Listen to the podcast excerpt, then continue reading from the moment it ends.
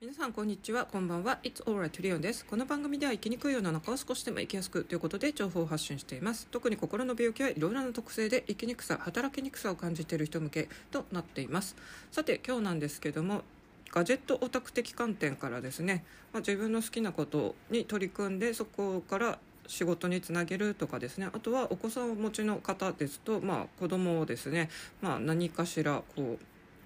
成功してほしいなと思っていろいろ思うことあると思うんですけども、好きなことをやらせてあげてはどうですかっていう話をしてみたいと思います。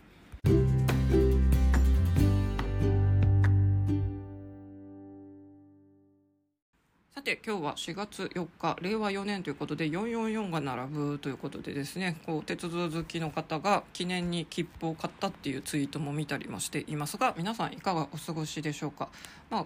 会社勤めの方の多くの会社というのはですね、この新年度が始まって今日から本格稼働ってとこが多いかなと思います。あとはですね、新入学した皆さん、私の生徒さんだった方もですね、この前入学式無事終えて、今日から本格的にオリエンテーションっていうのはですね、親御さんからもあと教えて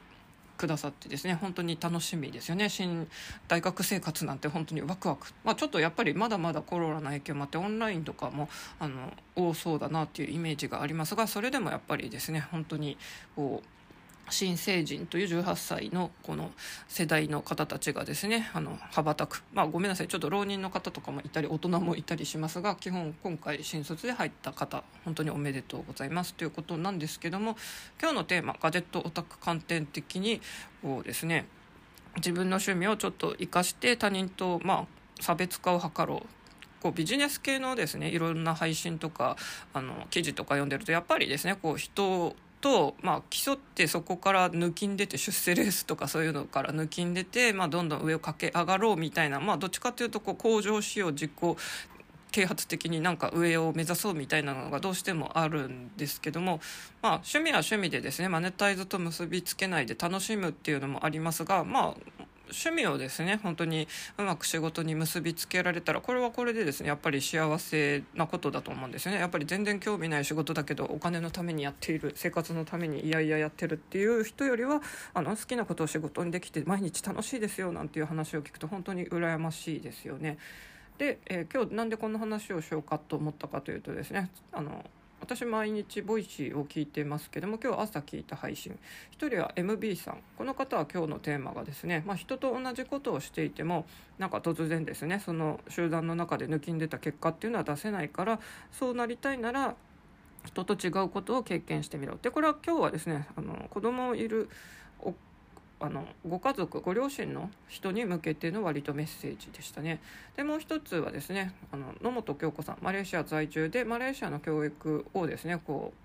発信されている方で、この前なんてニュージーランドの方と対談してて、これもですね、マレーシアも全然日本と違うんですけどニュージーランドはもっと違っててですね、結構刺激的ですので、世界の教育事情、私のように子供がいなくても興味がある人もいると思いますし、もちろんお子さんいらっしゃる方っていうのはですね、今この日本の教育がちょっともう世界に通用しないぞっていうことからですね、結構子供を海外で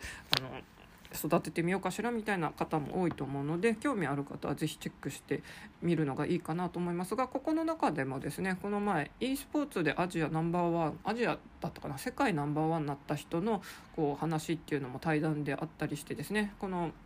ゲームとか e スポーツ、これ私は全然ちょっとやらない分野なんで詳しくないんですけども、ゲームって一般的に日本のこの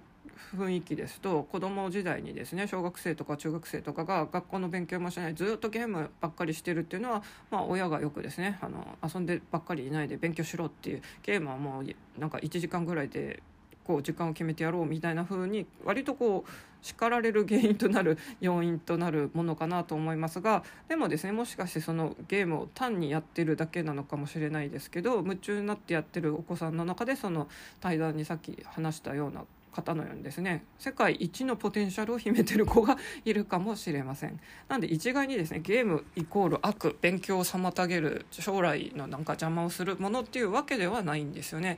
ただですね、当然日本のこの義務教育っていうのは小中学校である程度きちんとですね、勉強、そこで教えられたことを身につけていないといけないというか、まあ、卒業できないことはないんですけど、やっぱり社会で困るんですよね。暗算とかできた方が絶対いいじゃないですか。日本のこの社会っていうのは小学校時代にですね、足し算引き算、この暗算っていうのをこうやったりするので、みんなレジでお金を出してですね、引き算とかすっともう暗算で割とやってお金出してますよね。あれとかもですね、私が以前塾で勤めてる時に日本じゃないお母さんと、あとその方はお母さんがフィリピン人でお父さんが日本人ということで、まあ、割とですねどっちも行き来してたようで、日本のこの教育、日本語もそうですし漢字とかも身についてないって言ってましたし、結構ですねそういう2つの文化で育つとですねどっちつかずになっちゃって、その方は結構日本の教育に適するのに非常に苦労していましたね。中学生の方だったんですけども、なので、こちらとしてはですね、最低限生活で必要なことだけをまず集中して取り組んでみてはどうかっていうのを伝えたんですよね。そういう暗算とかもそうですが、社会に出てって知らないとできないとちょっと生きにくくなるよっていうことを重点的にやっていこうと。まあ、ちょっと日本の社会では漢字を書けない、読めないっていうと結構不利になるかもしれませんが、まあ、最悪ですね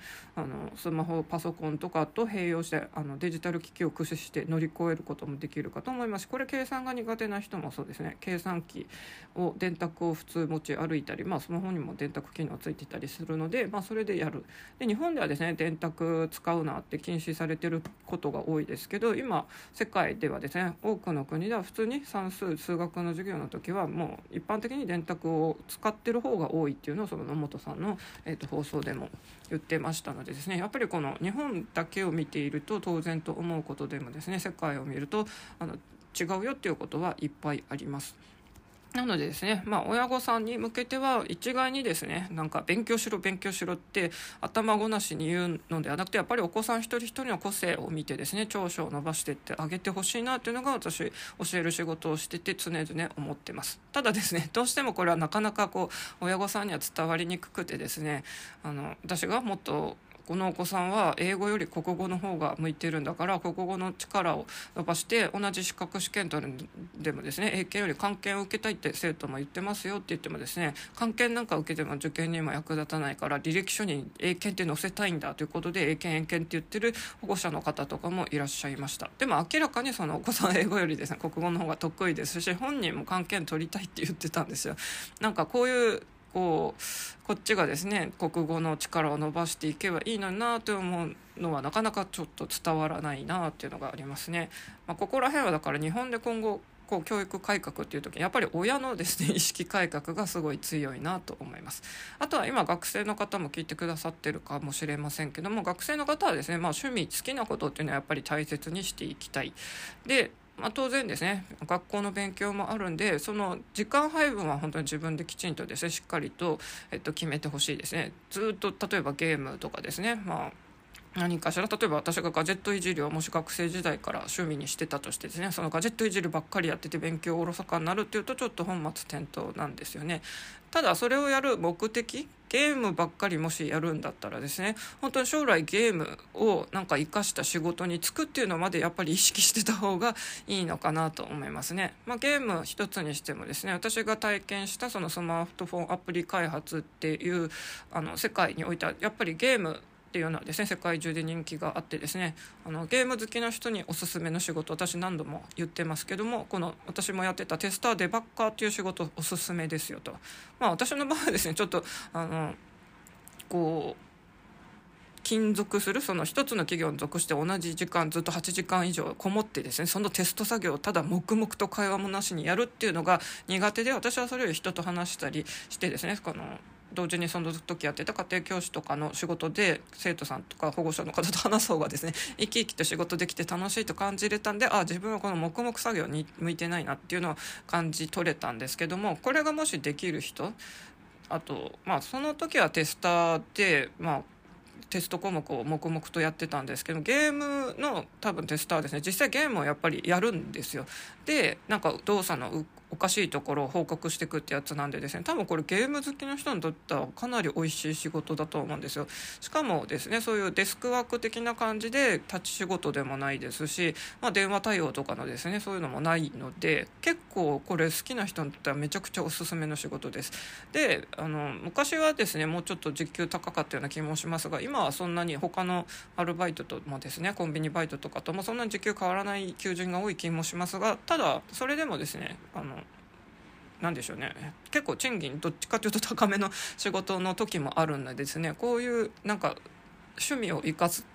ゲーム好きならですね仕事につなげるっていう意識も持って、なんならさっき話したですね e スポーツで世界ナンバー1になるぐらいのですね意気込みを持って取り組んでみるのもありかなと思います。もちろんですねただの趣味なんでマネタイズにつなげるっていうのばっかり考えたら何も面白くありませんので、何かのことにですね本当に専門家のように突き詰めて得意になって夢中になって知ってることって、なんか本当子供でも大人でもそうですけど、そういうのを持っていればですね何かしら絶対プラスになります。そういうのをですね勉強が苦手なお子さんにこう勉強しろしろって言ってですね結局勉強も全然身につかないわ、親から言われてすごいもう勉強学ぶの大嫌いってなっちゃうとですねもうなんかあんまり良くないと思うので、もしそういうお子さん勉強がちょっと苦手めだなっていうお子さんでですね他なんか夢中になっていることっていうのがあったらそっちの方に才能がある可能性が非常に高いのでですね、それがゲームなり、部活のスポーツなりですね、文化活動的に例えば本当に漫画ずっと描いててですね、普通に漫画家になれるかもしれませんよね。なんで私としてはですね親御さんっていうのは本当に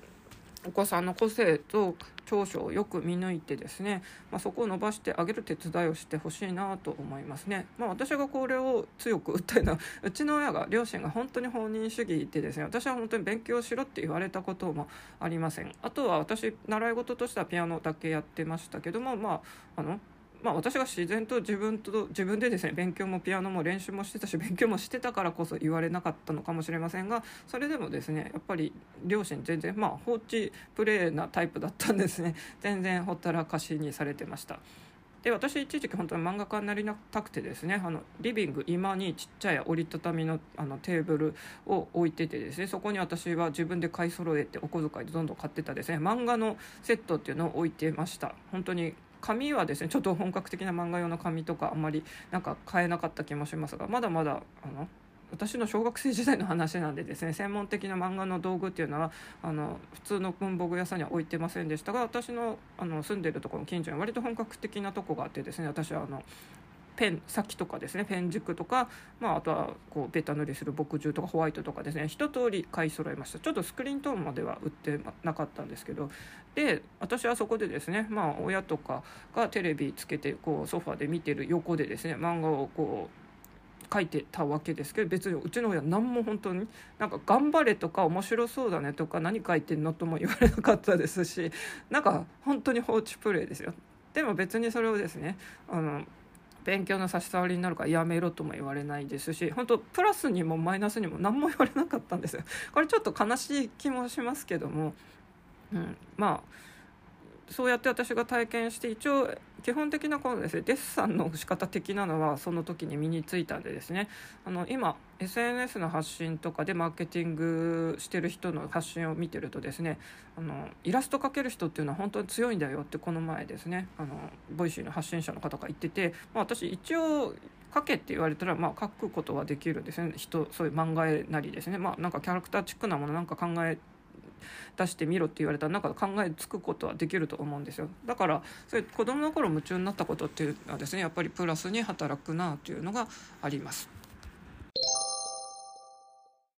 さて後半はですね、実際にガジェット好きからですね仕事にまでつながったっていうのはこれも何度か話してますけど、やっぱりですね私の経歴の中では、多くの人がですね理系とかでこうゴリゴリですねスマートフォンアプリケーション開発でプログラミングとかしてる人の、仕事っていうのはですね縁がないんですけども、私はその中の一つのですねデバッカーという仕事ですね。これも普通は初心者は入れなかったんですけども、私のこの趣味のことについてですね、実際いろいろ扱ってて詳しいということがあって、そこで人事権ある人からですね、 あなたならいいですよってことでそこの仕事を得ることができたという話でですね、これは結構やっぱりこの配信でもそうですし、あとノートでもですね、私はキャリアについて書いてて、この好きなことを仕事にしたらっていうタイトルで書いたやつはですね、一番私の中ではいいねもらえたなという気がしてますね。なので、このガジェットについてもうちょっと深掘りしていきたいんですけども、さっき野本京子さんの話、ゲームの話の中でですね、ASUS というちょっとこれ海外のメーカーの名前が出てたんですけど、これですね、私と同じようなガジェオタの人からするとおなじみの、会社名だと思います。でですね、日本のスマホ市場というのはですね、やっぱり3大キャリアが圧倒的に力が多くてシェアも大きいですね。ドコモ、au、ソフトバンクで、今楽天がちょっと第4のキャリアに加わるかなって言ってますが、実際問題ですね、電波基地局的にプラチナバンドをですね許可されてないんでつながりにくいっていうのもあるのでですね、ちょっと第4のキャリアになれるかっていうのはまだ微妙なラインですね。で、4月ですかね、私も楽天モバイルは使ってるんですけども、パートナー企業と楽天のですね回線がつながらないときはパートナー企業とつながってたんですけど、それがですねパートナー企業の提携が終わって楽天のみになったんで、より多分ですねしばらくつながりにくくなると思いますので、楽天モバイルはめちゃくちゃですねお金経済的に考えるとめっちゃいいんですよ。割と使い放題的に安く使えるんでですね、なんですけどちょっとつながりやすさっていうとですね、まだまだちょっと他の格安SIMとかと比べてももしかしてちょっと厳しいかなっていう気もします。でですね、今SIMの話しましたけども、この3大キャリアで、あとはスマホもここでもう契約して一括とか分割でセットで買ってる人がほとんどかなと思います。ただですね、私のようなガジェオタの人はですね、多分多くの人は SIM フリーの端末を自分でですね家電店とか、あとそういう家電専門のスマホ専門のお店、海外のものも扱ってるとか中古市場とかもありますね、そういうところで手に入れて SIM はですね格安 SIM を契約してる人っていうのが多いのかなと思います。私ももうここ5年以上ずっとですね、私タイに仕事に行った時も SIM フリー機持ってきました。その時はエクスペリアの海外版を持ってたんで、それを持ってったんですけども、帰国してからですねちょっとそれスペック低かったんで、また SIM フリーのいろいろ iPhone でも Apple 社で買えばですね、 Apple 公式のサイトとかお店で買えば普通に SIM フリー機が手に入りますので、そういうのを使う方が正直いいかなと私は思ってます。当然キャリアのメリットとしてはですね、つながりやすい、あとサービスがいろいろあってですね、手厚いサポート、当然電話窓口とかしっかり、ドコモなんて本当に大きい企業、 NTT のですね系列なので本当にしっかりしてると思うので、やっぱりドコモが一番シェア多いと思いますけども、それでもですね値段はやっぱり3大キャリア高いのでですね、月1万とかは軽くかかると、分割で買ったらスマホのその機種代金と合わせたら結構1万とかは軽くかかるし、私も昔かかってました。SIM フリーに機にしてですね、例えば割とそれをリーズナブルにもう端末買っちゃってですね、あとは格安 SIM で運用したら本当に通信費っていうのは下がりますので、ぜひ通信費下げたい人、家計の見直ししてる人っていうのはですね、本当に格安 SIM を、おすすめします。で、格安 SIM って各社それぞれですね、ドコモ系、au 系、ソフトバンク系ってあって、その親会社、親回線の回線を借りてる感じとなるんでですね、メインは当然そっちと契約してるドコモならドコモの回線の人が一番つながりやすいですけど、でもですね同じ基地局使ってるんで、格安SIMでもですね普通に使えます。で、さっき言った楽天モバイルっていうのは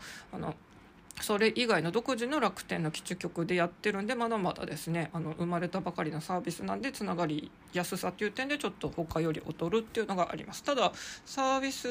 契約の本当形態は私は一番分かりやすいかなと思います。ただ今はですね POVO っていう au の系列のやつもですねかなり安く運用できるということなんでですね、このどの SIM がお得かっていうのはですね、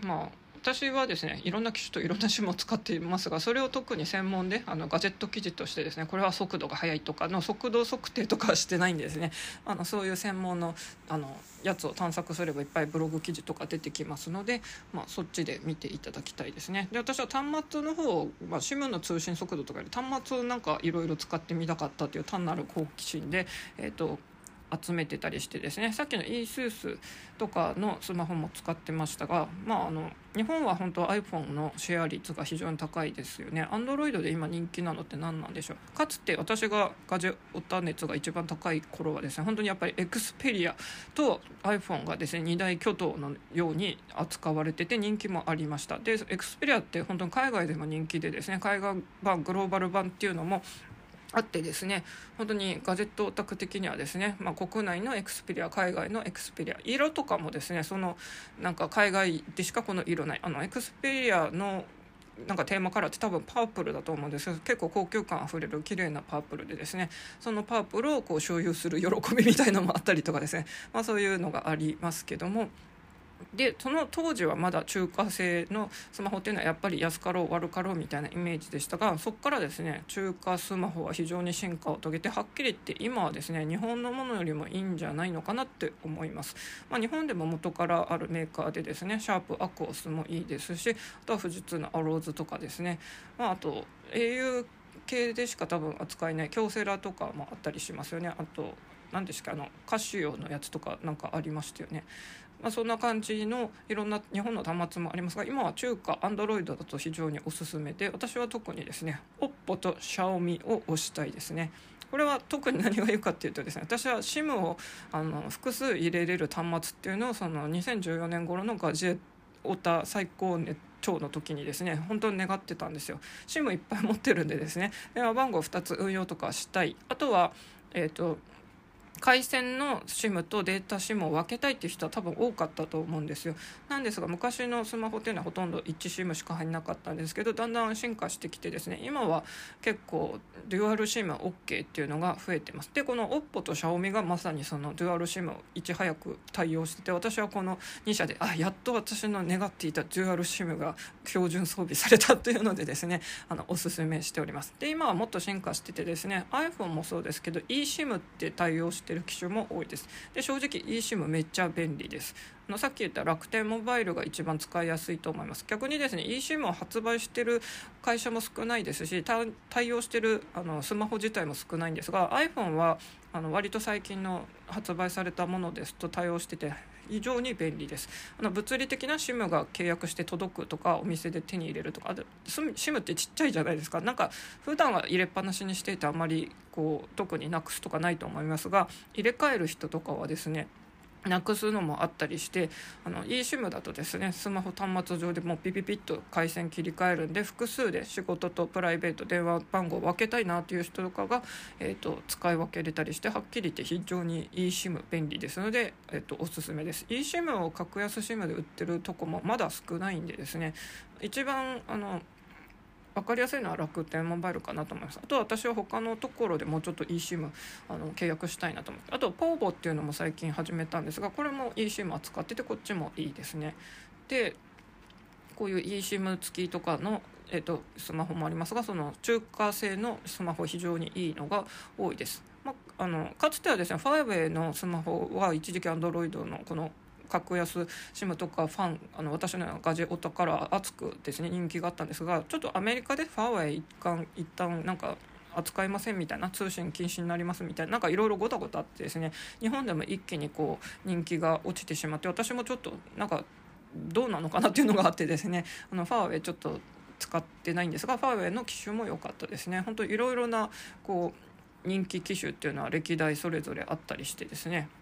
私最近ちょっと Android 使ってないんであれですけども、また私が今 iPhone 使ってますが Android もう1個使うとしたら本当は OPPO、Xiaomi がいいかなと思ってます。あとですね、私もそうでしたが、なんとなくですねこの Galaxy なんかエクスペリア、ソニーの日本企業ともライバルでしたけど、何しろですねスマホ市場で、世界でもこの GAFA って呼ばれるアップル社よりも売り上げがいいと言われるサムスンで、私たち日本人からするとですね、韓国同じアジアの国でですね日本のこのソニーエクスペリアが世界を席巻している中、なんかライバルのようなギャラクシーが世界一のシェアをなんか持っているみたいなのって、ちょっとなんか私もカチンと来たりしてですね、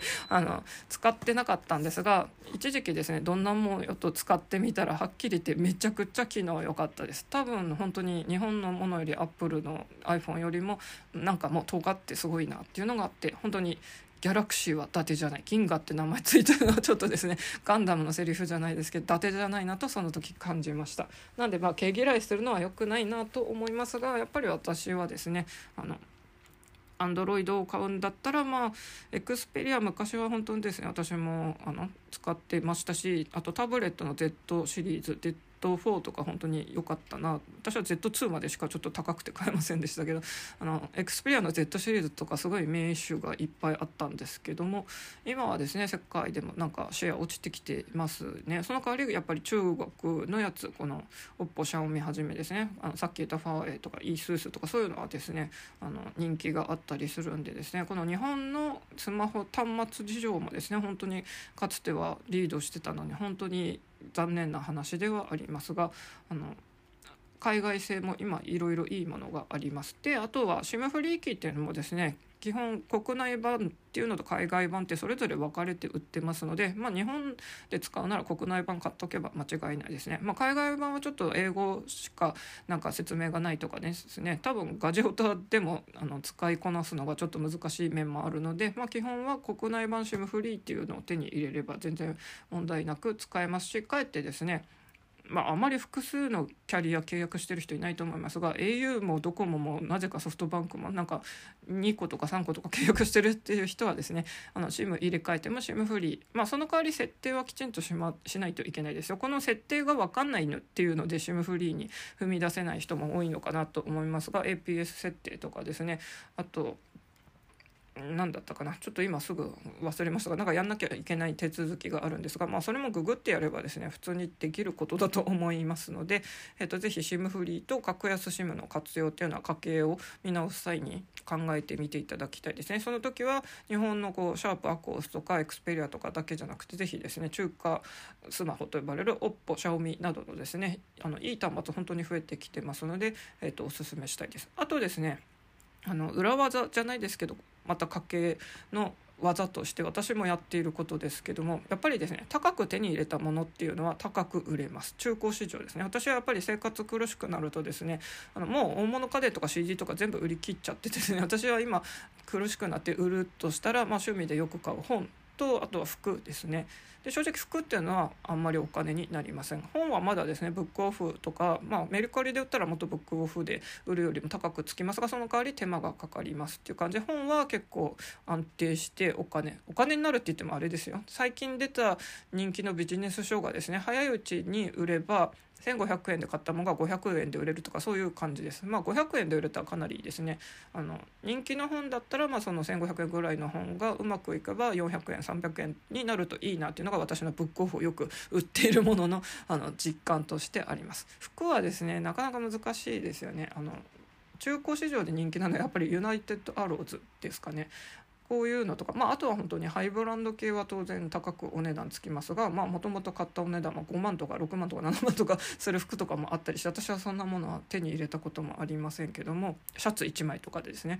そういうのはやっぱり売れますけど元のその値段と考えるとですねあんまり割は良くないかなと思います。でガジェットオタク的に中古市場で一番お金になるっていうのはですねガジェットです。スマホとタブレット、パソコンもですねスペックとかいろいろあるんで、あと私はパソコンはそんな詳しくないんですけど、ガジェットはやっぱり割とこう買ったお金と売れるお金の割合で考えていくと非常に売れます。なのでですねここを逆算してじゃあスマホ何にしましょうって言った時に、この売ることまで考えるとですね本当にアップル社 iPhone めちゃくちゃ売れます。でこれは日本の中古市場というより海外とかでも売れます。なのでそこを意識するとですね同じスマホを選ぶって言ってもじゃあアップル社の方が後々売るとき高いんだってということで、じゃあアップル社iPhone を選びましょう。で iPhone でもですねやっぱり SIM ロックかかってるのは全然ダメです。キャリア版使ってる人はですねできるだけいつ何時かあってですねもう本当にお金がないっていう時にですね手持ちの iPhone、SIM ロックフリーしとけばですねある程度のお金は得れますので、またお金入って落ちとしたらですね他の端末を買えばいいんじゃないのかなと思います。で私のこのギリギリサバイバル生活の中で、おすすめしたいのは本当にですね iPhone の SIM フリー版か、あとはキャリア版を買ってる人は SIM ロック外しとく。多分買って3ヶ月とかで外せるんじゃないですかね。今昔はこれもうなんかギッチギチにですね SIM ロックなかなか外す条件が高くてですね、本当に市場がこう固定されてたんですけど、今はちょっとやっぱり総務省とかの指摘も入りまして、なんか3大キャリアが占めてるのはよろしくないということで SIM フリー化も進んでますのでですね、ぜひ興味ある方は SIM フリースマホを使ってみようとか、あと格安 SIM もですね使ってみようとか、あとはデータ SIM をどっちか安い方のを使ってですね、通話だけはやっぱり途切れたら嫌だっていうので、ドコモとそういう格安 SIM の2枚使い、さっき言ったように eSIM の対応してる楽天モバイルとか使えばですね、この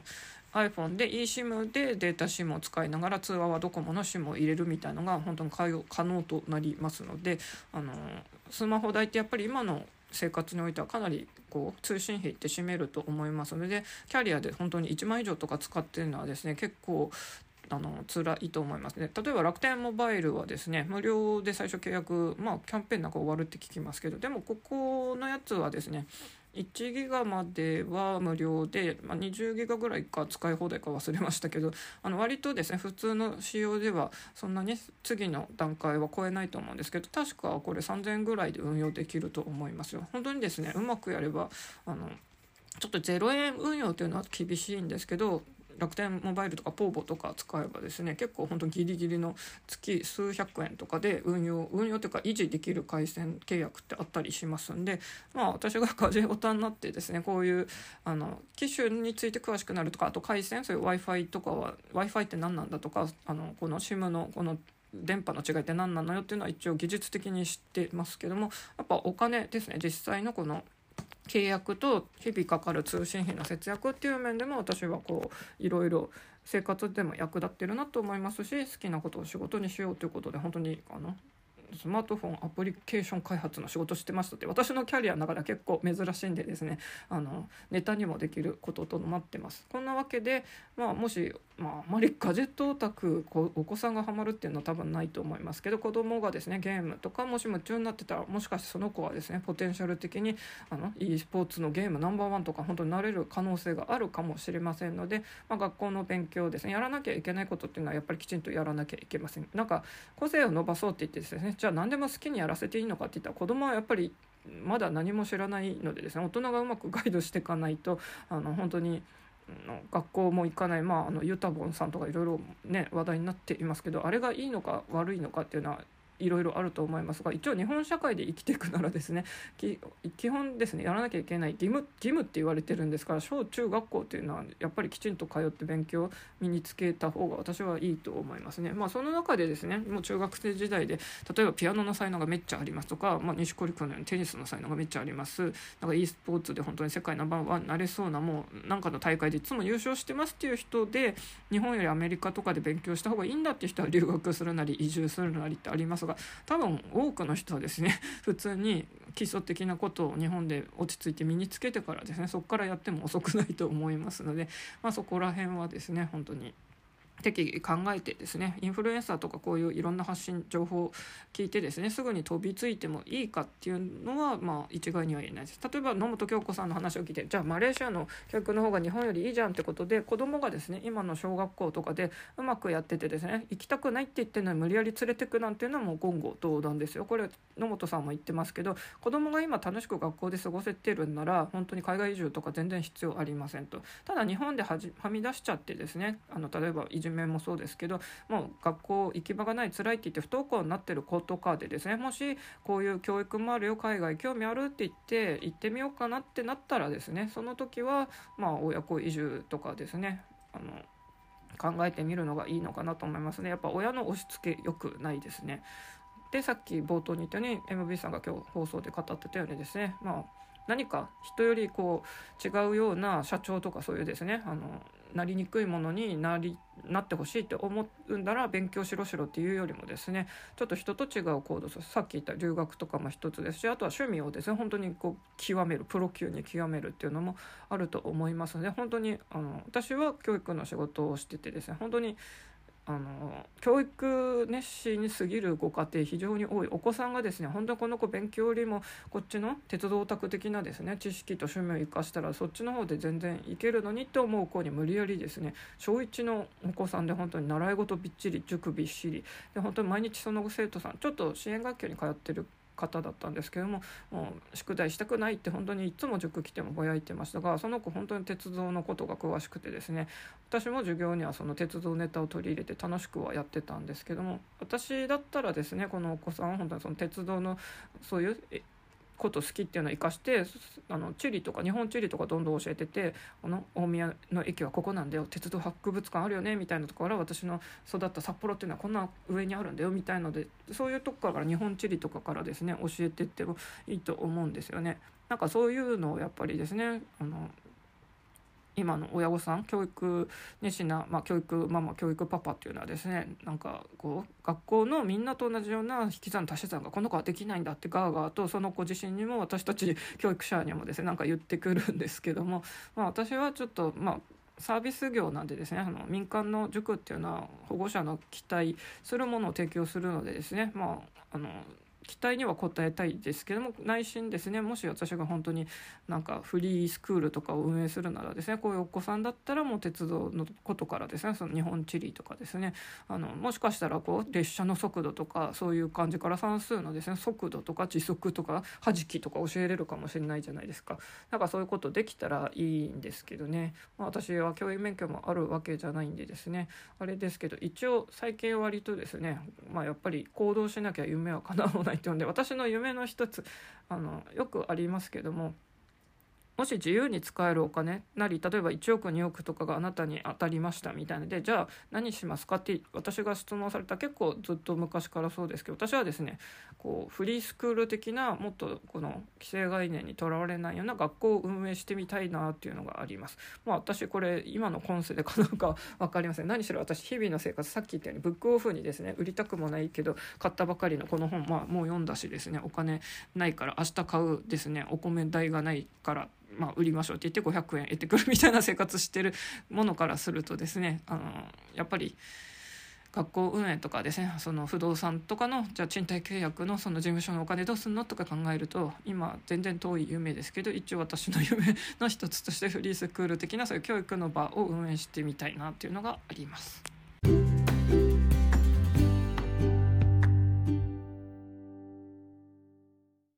というわけで今日はガジェオタ観点からですね、教育について思うこと、仕事につなげるにはとかですね、趣味を没頭していくとですね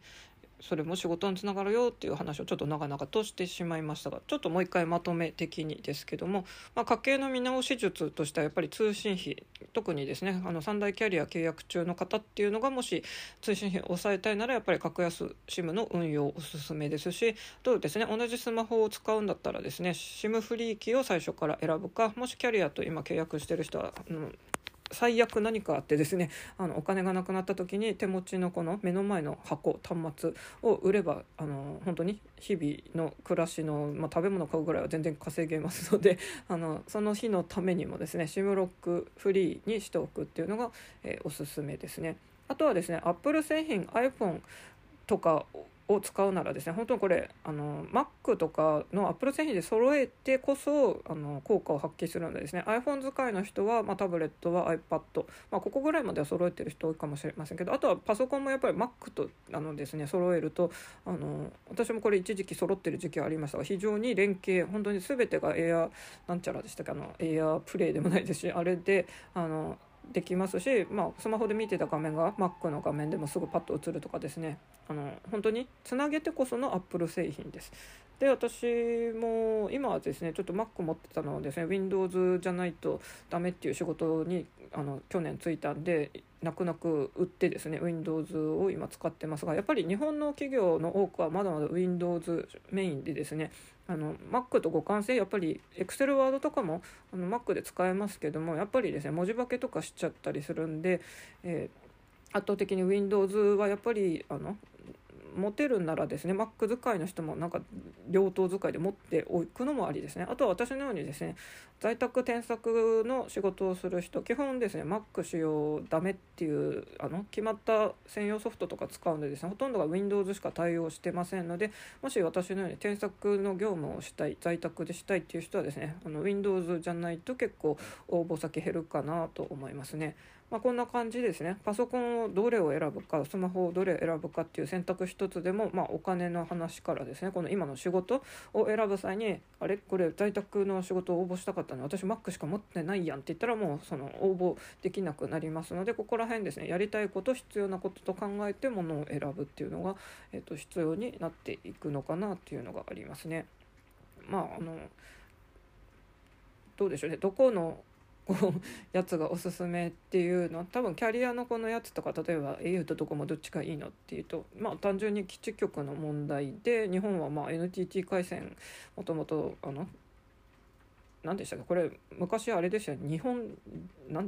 電電でしたっけNTT の元会社、当然 NTT 系列が一番強いのはそうですけども、 au、KDDI っていうのは、ちょっと三大キャリアの中でも一つだけ、昔 CDMA1 って言ってましたよね。まだガラケーの時代に、この KDDI 社ではこのちょっと au とソフトバンクとは違うですね、やり方の電波を使ってますよっていう特色があったりとかですね、まあ、ソフトバンクはこの2つに比べると割となんかいろいろ違うような気もしていますが、まあ、それぞれですね、あとこう楽天の経済的なやつを全部使ってる人、楽天で物を Amazon より買えますよという人なら楽天で揃えるのもいいですし、あとは Yahoo とかですね、PayPay とかを普段使ってる人だとソフトバンクと揃えるといいと思いますね。ここら辺もいろいろなこの系列つながりっていうのを意識して選ぶのもありですよね。で、当然各大手でもですね、ドコモがアハモ、あと au がポーボ、そしてソフトバンクだと Y モバイルからですね、あと LINE 社とソフトバンクも提携してますが、 LINE の中では LINE モっていうのをですね、格安 SIM といっても UQ モバイルとか Y モバイルはですね、も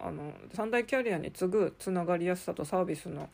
厚さでですね、これもおすすめですね。あとは本当に格安 SIM って出ててですね、ドコモ回線借りてる会社とかそれぞれいろいろあったりしますので、本当に用途に応じて使い分ける。で、楽天モバイルはその三大キャリアとはまた別の独自の基地局で電波を拾ってんで、まだまだですねつながりにくいところが多いのが現状です。私正直ですね、楽天モバイルのみで年末年始札幌に帰省するとき、東京ではまあそんなに困らないんですよ。ほとんど通じてたんでいいんですけど、札幌行って楽天モバイルって通じるんだろうかって結構ビクビクしてたんですが、基本的に札幌は私がいた中央区とかで私はホテル滞在してたりしましたけども、特に問題なく、楽天モバイル札幌中心部では使えました。ただこれがやっぱりですね、ちょっと田舎の地方でお住まいの方とかはちょっとつながりにくいのかなという気がするので、そういう方はですね三大キャリアとかさっき言った UQ モバイル Y モバイルとかの各キャリアの出している中の準ブランド的なのがいいですね。で、まあそれ準ブランドからまたさらにですね、もっと安いのがアハモとかポボとかいろいろ出てきてますので、本当にですね、そうですね、こんなに言って私がこれ誰かにこうアドバイザー的に伝えても、今言っただけでもかなりありますよね。それは選びにくいよなってありますし、特にですねこのガジェット機器とかまだ IT 化の波に乗りにくい高齢者、私の両親もですね本当に親に携帯持ってもらいたくてですね、ウィルコムってもうなくなっちゃったんでしたっけ、どうでしたっけ、ウィルコムのピッチをですね家族全員に私の契約で持ってもらったりしたんですけど、もう持ち歩きもしない、使い方わかんないよ、ただピッポパって押せばいいガラケーですら使いこなせないまま、私の両親は他界してしまいましたけども、高齢者がいかにこれ使ってもらえるか、正直ガジェット類活用した方がですね、例えば遠隔でこう見張り機能じゃないですけど、何かあったらこうすぐ連絡が来るセコム的なやつとかですね、離れてる両親をどうこうケアしていくかっていうのは、これからもうネットを駆使して IOL でしたっけ、ああいうのとかなんかいろいろあると思うんですが、高齢者はですねやっぱりこう頑固というか、新しいものをもう取り入れるキャパシティがないので、変化にちょっと弱いのでですね、なかなかこうもう受け入れてくれないっていうこう難しさがありますよね。なので私も老人スマホ教室の講師とかも応募しようかなとか思ったりするんですけど、多分ですねなかなか難しいのかなっていうのがありますね。何度教えても同じことを聞かれるのかなとかですね、結構やっぱり切れやすい、特に男性でこう役職あった方とかはですね結構高圧的な人も多い印象があるんでですね、老人この子供相手と老人相手っていうとですね、なんとなくこう子供は本当に未来のある白紙のキャンバスですけども、老人はもうですね完成されたこう絵が描かれてる中にですね新しいことを入れていくっていうのがなかなか難しいですよね。まあ、ネット活用というのは今後未来のそういうですね高齢化社会において本当いろいろ見守りとかこういう安全の面でもですねますます活用していくと思いますし、あとはですね一時期相棒ってロボットの犬がソニーから出ててちょっと人気あったりしました。私はペッパーくん結構好きなんですけど、一時期ですねいろんな企業の受付上的にですねペッパーくんをこう契約してた会社も契約切れでですね意外とお金維持費かかるんでみんな契約切れになってペッパーくん余っちゃってるって話も聞きますけど、電子機器いろんなロボットも出てきてますよね。三浦春馬さんの最後のドラマ主演となった松岡さんと一緒に出てたラブストーリー、あの中でもですね結構ロボットのあれお猿さんなんですかね、主人公の人が猿ってなんか名前についてたような気がしますが、なんか電子ロボット機器をペット代わりっていうのは私はありだと思います。私今一人暮らしですけども、ペットはやっぱりですね経済的にも裕福じゃないと買えないものだと思ってます。だって病気になった時にその獣医さんにかかるお金はその薬代は入院費とかどうするの、私自身が今入院してですね入院費払えるのかっていうと厳しいのにペットには買っている余裕はありませんので、やっぱりお金に余裕ある人のものだと私は思ってますね。貧困生活でよくペット飼ってるっていうのはちょっとペットの命に対して本当に全責任を負えるのかって疑問は思っちゃったりするんで、そういう人はですね生物じゃないそういうロボットをペット代わりにするってありだと思いますし、これ特に日本はですねドラえもん鉄腕アトムの国なんでですね、このロボットアニミズムでしたっけ、ヤオなんか全てのものに命が宿るみたいな、花とかも生きてんだよみたいなのが日本人はもうこういう感じで文化的なものを持ってんで、そういうロボットとかにもですね愛着を持ってですねペットとして可愛がることできるんで、私はそういうロボットも欲しいですね。今どんどんいろんなロボットも出てきてると思います。私今はですねスイカペンギンにハマってるんでですね、本当にペンギンのぬいぐるみのでっかいのをですね今、持って毎朝それをハグしてですねおはようとかおやすみとかやっててですね、ちょっと子供っぽいかもしれませんが、私これの家族がいてもですね満たされなかったそういうなんか愛のある生活じゃないですけど、うちの実家なんて本当おはようおやすみっておはようおやすみはあれですけど家に帰ってきてもただいまなんて誰も言ってくれませんでしたね。そんな挨拶一つをとってもですね欲しかった愛が得られなかった人は大人になってですねぬいぐるみでもいいですし電子ロボットでもいいですけど、そういうのを使ってですね補っていくしかないのかなと、元心の病気の本当に誰かにギュッとハグして欲しかったなって思ってる私は思います。だからベイマックスの電子版、電子だとちょっと手触り悪そうですけど今ありますよね、猫の尻尾でただそれスイッチ入れたら尻尾が動くってだけでもモフモフで、それだけでも意外と可愛いんですよ。あんな命とかこもってないですけど猫と思えばそれも可愛いです。あとはアレクサとかと一緒に暮らすのも面白そうですね。よく YouTube でアレクサに話しかけたらですね面白い珍回答が返ってくる、シリとかもそうですけど、そういう面白いのもありますけど、私もですねシャープのエモパーっていうのと一時期ですねそういう電子の AI で喋るみたいのと短期間暮らしてたって言ったらいいんですけど、エモパー機能付きのシャープのアクオスを使ってたこともありますが、それはそれで面白かったですよっていうことでですね、一人暮らしが今後圧倒的に多くなり、私も今一人生活もかなり長くなってきましたが、こういうペットとかはですね買えない経済状況の方、あとアレルギーとかで買えない方とかもいると思いますので、今後こういうですね電子のロボットとかですね普通に全然ぬいぐるみでもいいと思うので心潤わしていきましょう。今日はちょっと雨模様で、私は雨だとちょっとですね青空が好きなんでテンション落ちちゃうんですが、私の教えてた生徒さんは逆にですね雨大好きですって言ってて、人の感じ方って本当様々ですし、あとは農家だとですね良いお湿りですねってやっぱりこう日照りが続くとですね乾燥しちゃうんで、雨は恵みの雨とも言われておりますので、本当に受け止め方も様々ですね。皆さんですね今日話した内容ちょっと気になる方はぜひなんか調べてみたり、実際売り場に行ってみたり、あとはキャリアとかですね、そういうところに見に行ってみるのもいいのかなと思います。大丈夫だよ大丈夫、あなたはここにいるだけでいいんだよというわけで、それではまた。さて終わったはずなんですけど、一つちょっとですね訂正事があります、メーカー名、パソコンのメーカーでですね、私 ASUS って何回か言ってましたけど、正式名称は ASUS という台湾の会社名となります。これ私も一時期ですね多分パソコン使ってたことありますが、 Windows パソコンの中では5万以下のかなりお手頃価格の、メーカーの一つかなというのがありますね。あとソフトバンクと au とかドコモのですね三大キャリアのサブブランドということで、au の UQ モバイルをちょっと言い忘れてました。でソフトバンクはですね準ブランドが Y モバイルってありまして、その次のアホモとポーボに当たるのが多分 LINE の系列の LINE モになるのかなと思います。ごめんなさい、私ここら辺のやつはですねあんまりちょっと使ってなくて、本当にもっとリーズナブルな、格安 SIM を使ってるのでですね、ちょっとそこら辺の、